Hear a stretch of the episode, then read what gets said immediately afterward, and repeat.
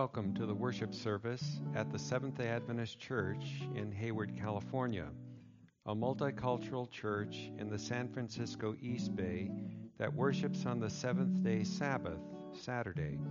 The ministry of the Word by Pastor Paul Penno is the good news of the gospel of Jesus Christ to forgive sin and save from sin by his cross and ministry as priest in the heavenly sanctuary, the third angel's message in verity.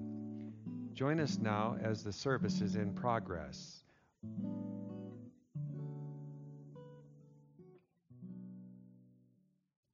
If you're joining us in our worship service this morning via the internet, we welcome you to the Hayward Seventh-day Adventist Church with the special dynamic of the eighteen eighty-eight message.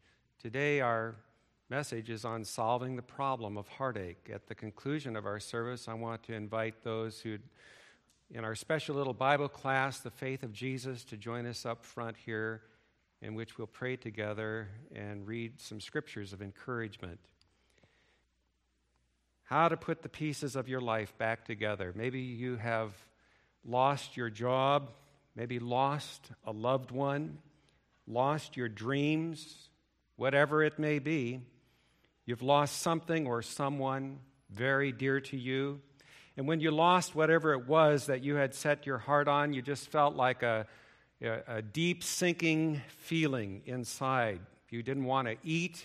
You didn't want to sleep. You didn't want to smile. You couldn't even walk as fast as you usually did before. You felt as though the end of your world had come.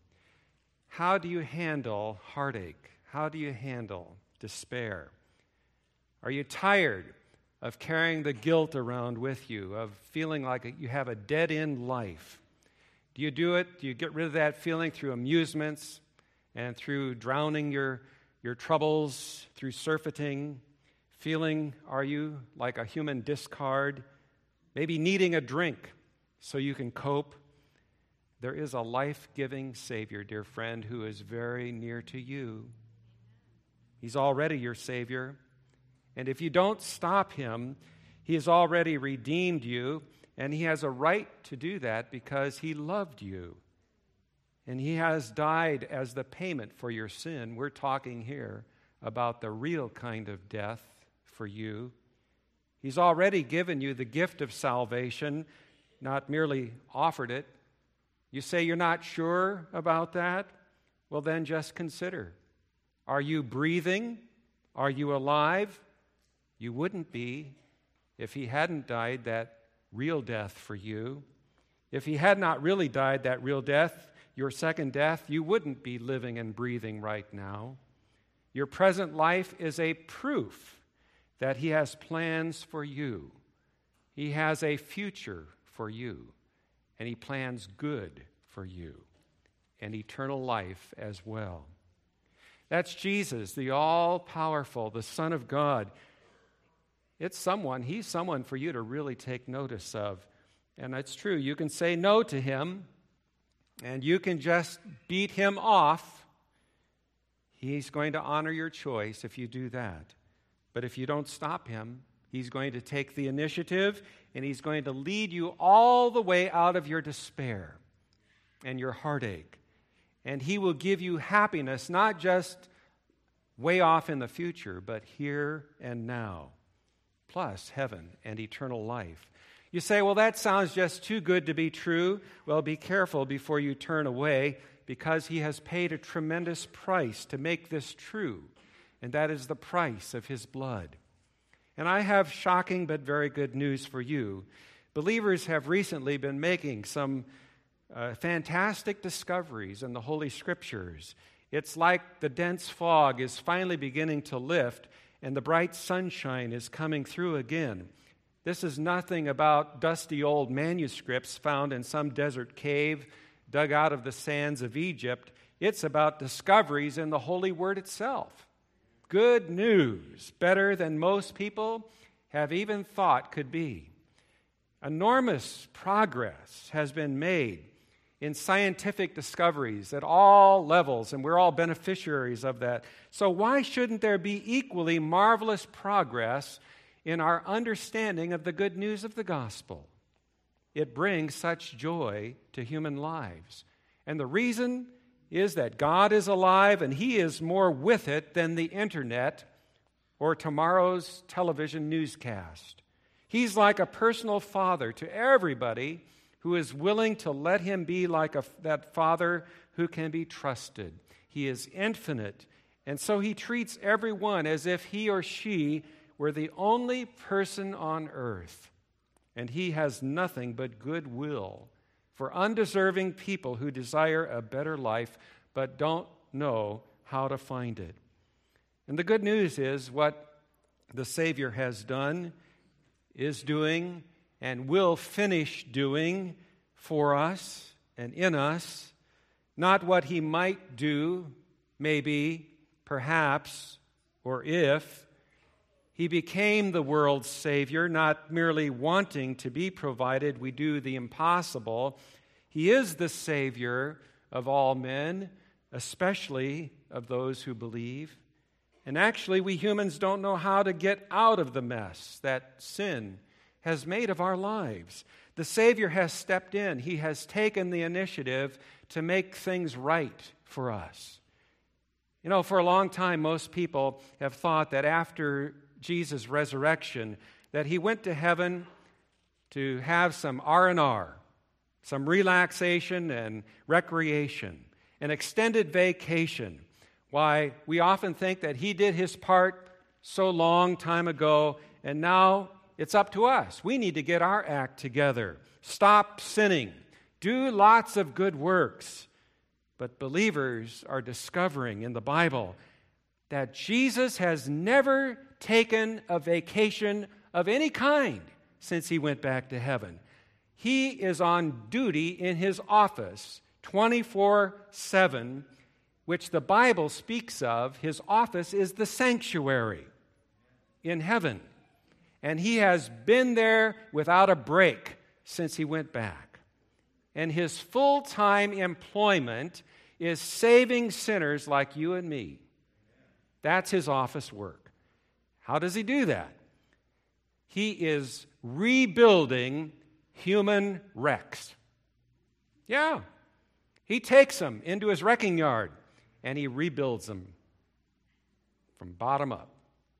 Reaching down for the worst down-and-out backsliders, He is lifting up throwaways out of the ditch. He is listening to their distraught cries and their prayers at three o'clock in the morning when they can't sleep, and He is whispering hope to depressed alcoholics and drug addicts, and He's convincing teenagers that He understands and that He cares, and He is urging would-be suicides not to do it. He is pricking the consciences of lazy, selfish saints. He's melting hardened prostitutes. He is healing broken hearts. He's encouraging prisoners. He's giving abused children hope. I'd say He's pretty busy, wouldn't you? Right on. Very busy. But not too busy to be closer to you and more true to you than a best friend could be. And the Bible describes His day and night work as that of a great high priest. I suppose the best modern equivalent for that would be a divine psychiatrist or physician of our souls. And although He was sinless, He took our fallen, sinful nature. He met temptation as we must meet it. He had to say no to self just like we have to. And the Bible opens a window into His secret soul in Hebrews chapter two and verse fourteen. A few verses there, Hebrews two, verse fourteen.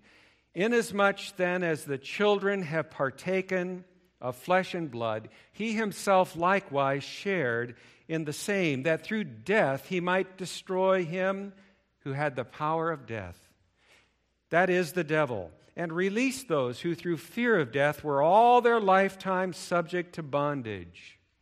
In all things he had to be made like his brethren, that he might be a merciful and faithful high priest.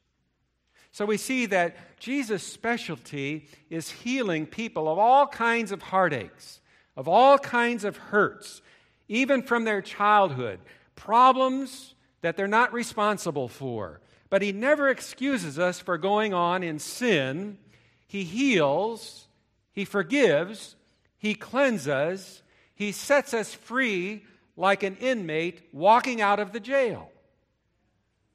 And many of us have missed the point of what the New Testament says about the realities of life. The common idea is that all men and women are born doomed to be lost unless they take the initiative to do something right first. In other words, the common idea is that Christ's sacrifice on the cross doesn't do anybody any good until he does something about it first.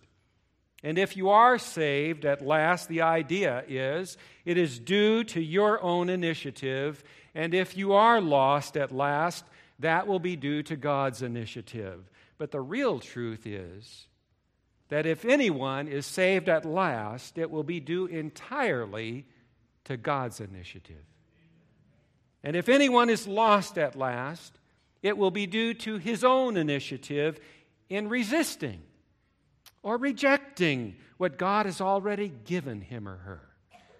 And everybody is not born doomed to be lost. Everybody is not born doomed to be lost. Everybody is born to be saved and will be unless he does something to counter or to thwart what God is actively doing for him or her. Well, I'll tell you, this boils down to some really good news idea that it is actually hard to be saved, hard to be lost, and easy to be saved if one understands the truth of the gospel. Well, this seems beyond belief to some people's minds, for they have always thought that it was just the exact opposite. And if one has the idea that Christ has only made a provision for us to be saved, that his sacrifice is only available for us, that it does us no good unless we do something first, inevitably the idea pervades our minds that God is standing back in the shadows, leaving us to our own foolish ways and doing nothing to help us until we first get our lives straightened out and our act together. And believing that, many people say, "So what? God couldn't care less if I don't bother him. I'm not his favorite. I'm a failure. Here's nothing going nowhere." But the reality is that he is actively taking us by the hand each day and saying, "Come on, let's go to heaven. And while we're at it, let's have heaven here on earth first." And the only way not to be led there all the way is to resist him and to beat him off and to slap him away. Here it is in Steps to Christ, one of my favorite little books written by a favorite author, Ellen White, on page twenty-seven, the sinner may resist this love, may refuse to be drawn to Christ, but if he does not resist, he will be drawn to Jesus. A knowledge of the plan of salvation will lead him to the foot of the cross in repentance for our sins, which have caused the sufferings of God's dear Son. He is touched. He's touched with the feelings of our weaknesses, our infirmities. He can sympathize with our weaknesses. The Bible urges us, come boldly to the throne of grace that we may obtain mercy and find grace to help in time of need. We just need to learn how to come. But yes, there's a catch. It's not that you have to do something first. Rather, you must see something. You've got to realize that you are a sinner before coming boldly can make any sense. For he is a Savior who doesn't save anybody but sinners. If you think that you are a decent person, good enough on your own, you're going to feel like uh, out of place trying to come. To him, it's sinners that he has come to save. To Jesus, sinners are first-class citizens. To Jesus, they are the V I Ps. And he says, I did not come to call the righteous, but sinners to repentance. Matthew nine thirteen. He must have said that, I think, with a tongue in cheek, because he knew very well that the only kind of people there are on this planet are sinners, even if they don't think they are. But they have known it because God's law has penetrated all of the barriers that they have erected around their souls, and it has convinced them of sin. And they are called. And Jesus, really, in these words, was pressing the thorn into the self-complacent thinking of so-called good people, making fun of those pathetic saints who think that they are righteous and don't know what a mess they are in the sight of heaven and on the stage of life before others. In honest truth, Paul put it in Romans three ten, there is none righteous, no, not one. There is none who understands. There is none who seeks after God. They have all gone out of the way. And there are times when the fog lifts and we see this truth more clearly than at other times, because the Holy Spirit presses home the conviction that we are all the same by nature, sinners who can't save ourselves. Not one of us by nature is any better than all of the rest, because we're made all out of the same dough, as far as Martin Luther's wisely said it. All the world, Paul said, has become guilty before God. It's written all over all of us. Our very name is Adam, which is the Bible name for all mankind. Adam was a sinner, and when he sinned in the beginning, he was the entire human race in himself, so that the whole human race sinned in him. And all the sin in the world was therefore included in Adam's sin when he sinned. There is not a human on earth who has not come from Adam with his sinful nature. All have sinned and come short of the glory of God. Romans three, verse twenty-three. But the good news, and look it up there in Romans three with me for a moment. Will you look it up in Romans three and verse twenty-four? The good news in the next half of that same sentence where it says, all have sinned, it says that all are being justified freely by his grace through the redemption that is in Christ Jesus. And thank God for that. The second half of that sentence more than cancels out the first half. How is that? Well, the word justified, you know, that means to be straightened out, to be put right, to be vindicated. Now, you remember, only sinners need to be straightened out, okay? It's like when I was looking into my closet yesterday, and I'm going to come to church, and I want to have an iron shirt. And all of those shirts that are hanging up there just sat too long in the dryer. All kinds of wrinkles. And so I selected one and put it on the ironing board and waited till the iron got really hot, and I applied the iron to it, but you know, those wrinkles didn't go away.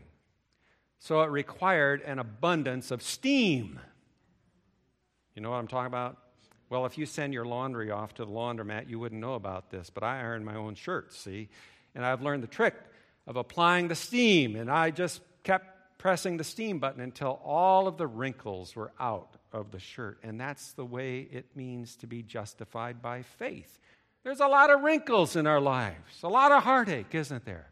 A lot of sin, and Jesus justifies it. He justifies us not exclusively by forgiving sin, but by restoring us so that we don't want to sin. We see his love, which motivates us to walk in his life. So you look carefully there at Romans three, verse twenty-four, because all this was done before we ourselves could possibly do anything good. It says, all have sinned and all are being justified freely by his grace. He justified us, he put us straight, he redeemed us, he saved us as the human race without any contribution from ourselves. And it is wrong to say or think that our faith saves us. Faith is not our Savior. Ephesians two verse eight says, "For by grace are ye saved through faith, and that not of yourselves. It is the gift of God." So that agrees with what we just read here in Romans three twenty-four.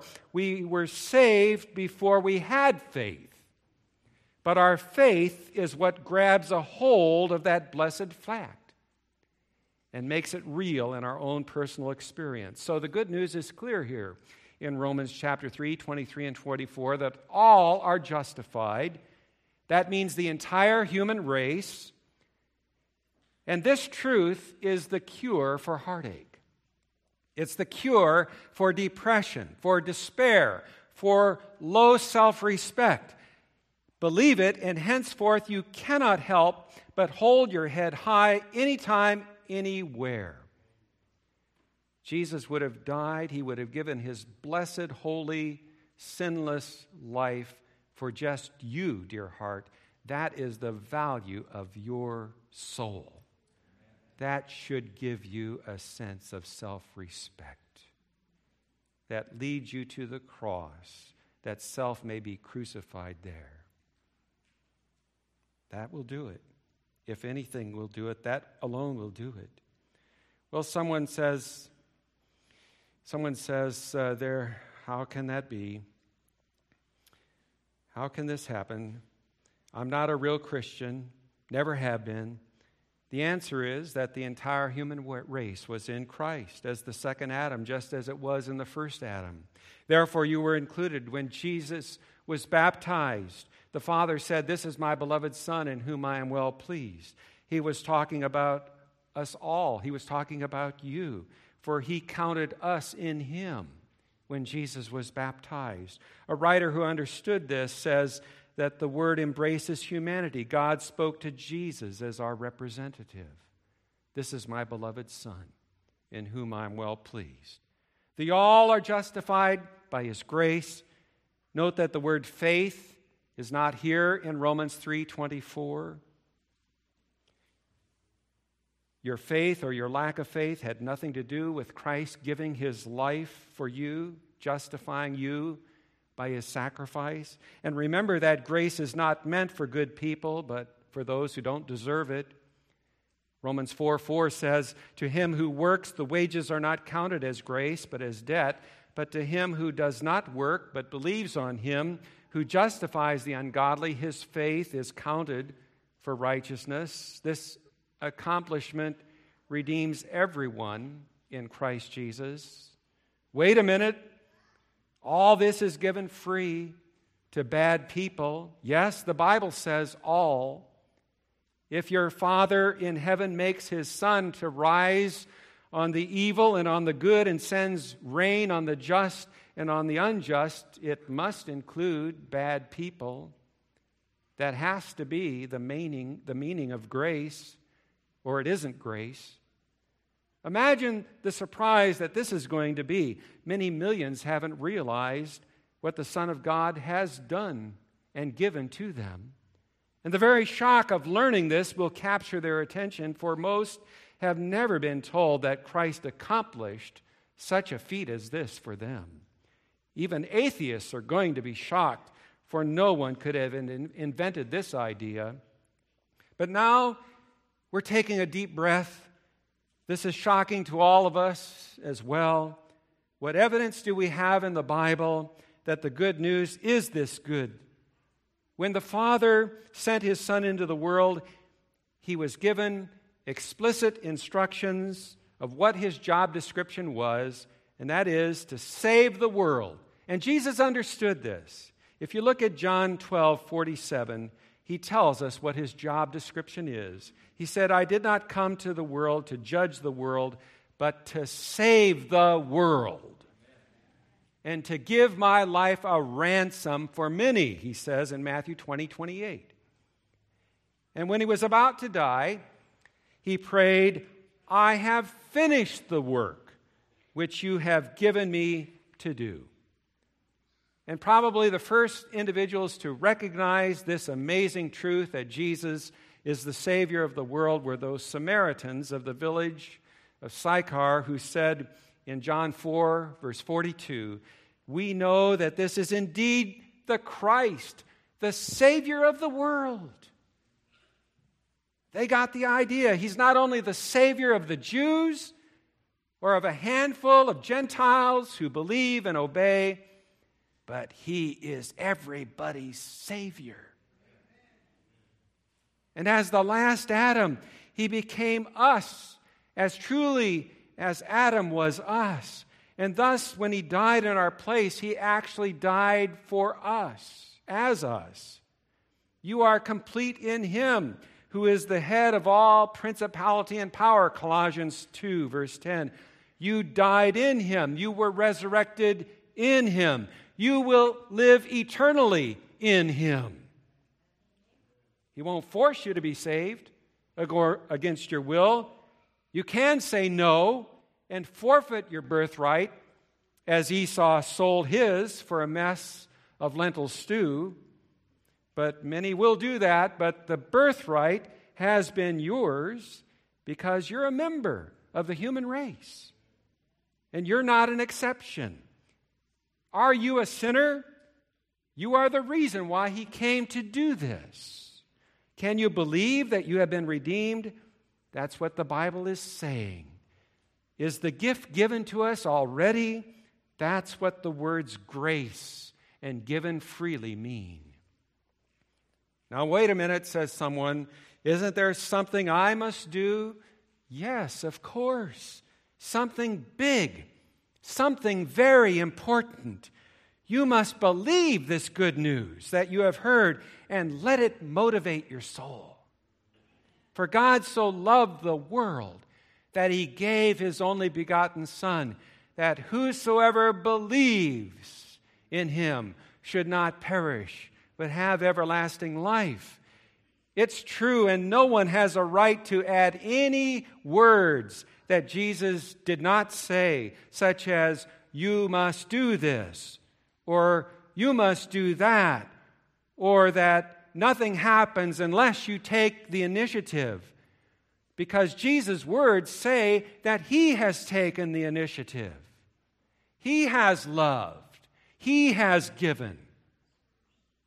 But this does not mean that faith is just some mere mental assent to an equation like you believe that two plus two equals four. To believe, according to Jesus' words, means to appreciate what it cost God to love us like that and to give his Son to die for us. And this is the much bigger truth that many are now beginning to discover in the Bible. Such faith has a grip upon the human heart. Nothing is left over for this old selfish world. There is a heart appreciation that is big because you realize that Jesus did something big for you. The death that he died for us was not merely enduring some physical pain for a few hours, which was terrible enough. He died what the Bible calls the second death, the death without personal hope, the pouring out of his soul unto death, says Scripture, Isaiah. In other words, out of love for us, he gave himself to go to hell, truly giving himself forever. The most wonderful hero in the world who died for somebody else couldn't go that far. And on his cross, he felt to the fullest the pain of abandonment, and he sobbed out to God, my God, why hast thou forsaken me? If you have ever felt heartache, you have just had a modicum, a little bit, of what Jesus went through, he had real despair on the cross. There we see the width and the length and the depth and the height of love. It's agape, a love as different from what we call love as day is from night. And when our shriveled up little hearts begin to appreciate that, then we begin to live. I mean, really live. It motivates us. We're like dead people who are resurrected. In fact, our hearts have never been so moved before. We don't realize our potential for loving people who we never dreamed we could love, the tremendous capacity for devotion to Christ we didn't know is buried deep in our hearts. This discovery about yourself is magnificent. It is a resurrection to new life right here and now. To have faith is not merely to trust the Lord like you trust the bank or your insurance company. You can trust these institutions and still remain as selfish as you were before, because such trust is very self-centered. But the John three sixteen idea of faith solves that problem and lifts our natural self-centered hearts out of a dark cave into the sunlight. And faith is a heart-melting appreciation of what it cost the Son of God to save us. And I say that Laodicea needs massive dose, doses of that medicine for its lukewarm disease. And it needs it constantly and undiluted in order that it may have a New Testament, New Covenant appreciation, a New Covenant experience. God's church, God's people in Latin America, in the Philippines, in Asia, in Europe, yes, in Central America and in North America need massive doses of the uplifting of the cross of Christ and His agape love. Because Laodicea is not a bad church to be a part of. No, it's not. It means the people who are judged or vindicated. In other words, Jesus' desire is to vindicate. How about iron out the wrinkles? Jesus wants to iron out the wrinkles of Laodicea and declare her vindicated. The only bad thing about being a part of this last church is that it's lukewarm. It's sick. And the medicine for it is massive doses of medication of agape love. And that only comes by uplifting of the cross of Christ. Because it's there that self is crucified with Christ. And all self-centeredness in our worship goes away. But it must happen again and again and again and again, in order to override human nature, our sinful nature. Massive doses. The church needs it on every level. Laodicea is not just the lay people. Laodicea is the leadership of the church. And on every level, it needs massive doses of the cross and the agape love of Christ. Well, we know from Jesus' own words here in John three sixteen, the two things that God did was that He loved, God so loved the world, that He gave. God does the loving, He does the giving, the initiative.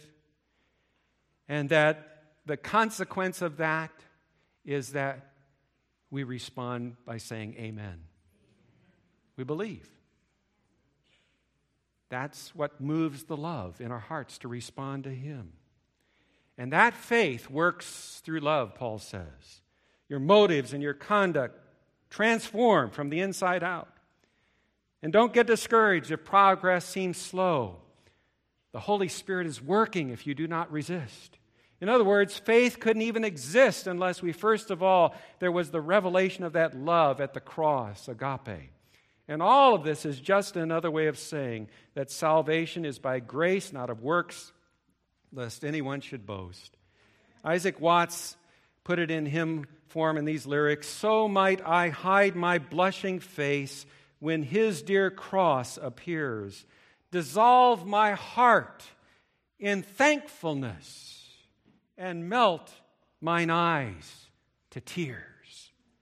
But drops of grief can ne'er repay this debt of love I owe.